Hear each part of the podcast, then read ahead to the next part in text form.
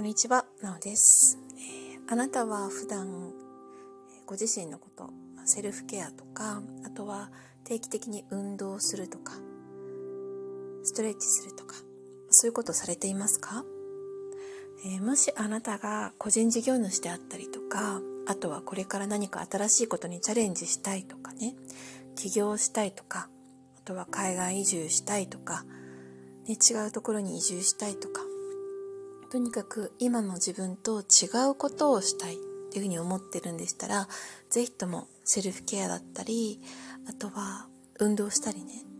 自分の体をケアすることを始めてほしいんですね。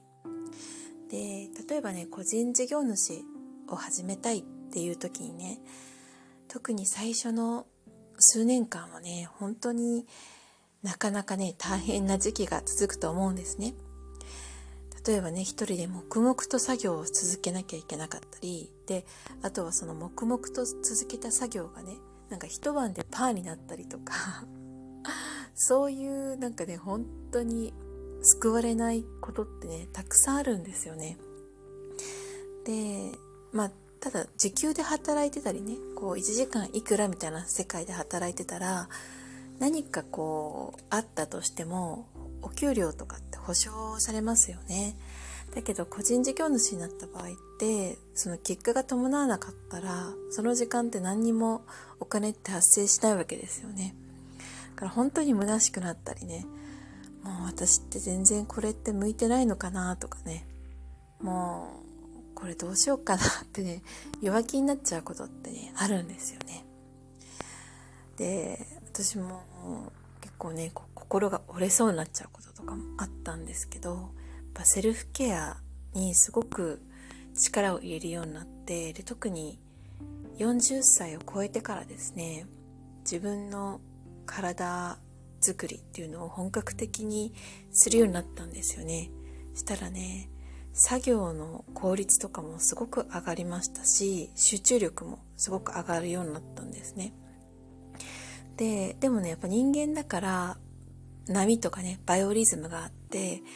すぐね、こう集中できなくて YouTube 見ちゃったりとかね、ずっと漫画読んじゃったりとか、なんかね、全然あれ今日何やってたっけみたいな時もあるんですよ。で、そういう時をこう、そういう時ってどういう時かなっていうふうにね、振り返ってみると、自分のそのセルフケアっていうのをね、怠ってる時なんですね。だからそれぐらい自分のそのパフォーマンスとか、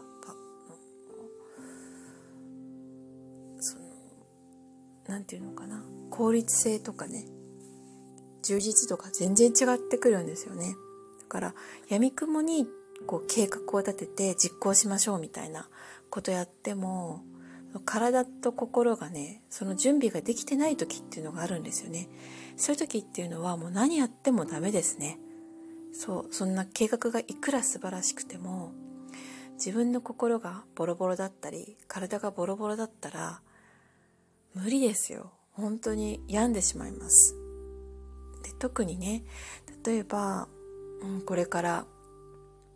違う新しい場所でね、まあ、転勤とかもそうですよね。移住とかもそうだし新しい場所で環境がガラッと変わってお仕事するとかなったら、まあ、あとはね駐在とかでね旦那さんとか奥さんについていく家族とかもそうですよね。ガラッと新しい世界になった場合その場合によってはね適応障害みたいなことになってしまうかもしれないんですよね。あまりに違う環境に入った場合。そうなのでだからこそそうなっちゃうとね本当にその後大変ですよね。もう何年間もかかってしまう方もいるのでそうやって自分のね夢から遠ざかってしまうことになってしまうのでそういうのを避けるためにもやっぱりその何かを行動を始める前からね自分のセルフケアっていうことそして、まあ、定期的に、まあ、運動するっていうのもセルフケアの一つですよね。そういうのをこう自分の中でルーティン化するということをやってみてください。やっぱりねお仕事が忙しすぎちゃったりとかねまあ、忙しいってことはね、個人事業主の場合って、うん、いい面もありますよね。なんかこう自分がやった施策が当たってお客さんがいっぱい来るようになったりしたらすごい嬉しいじゃないですか。でも暴殺されすぎちゃうっていうのも次のね一手が打ちにくくなってしまいますのででもセルフケアをやっていて心と体が充実していればすごく忙しくなってもね乗り切ることもできるんですよね。そう。だからこそ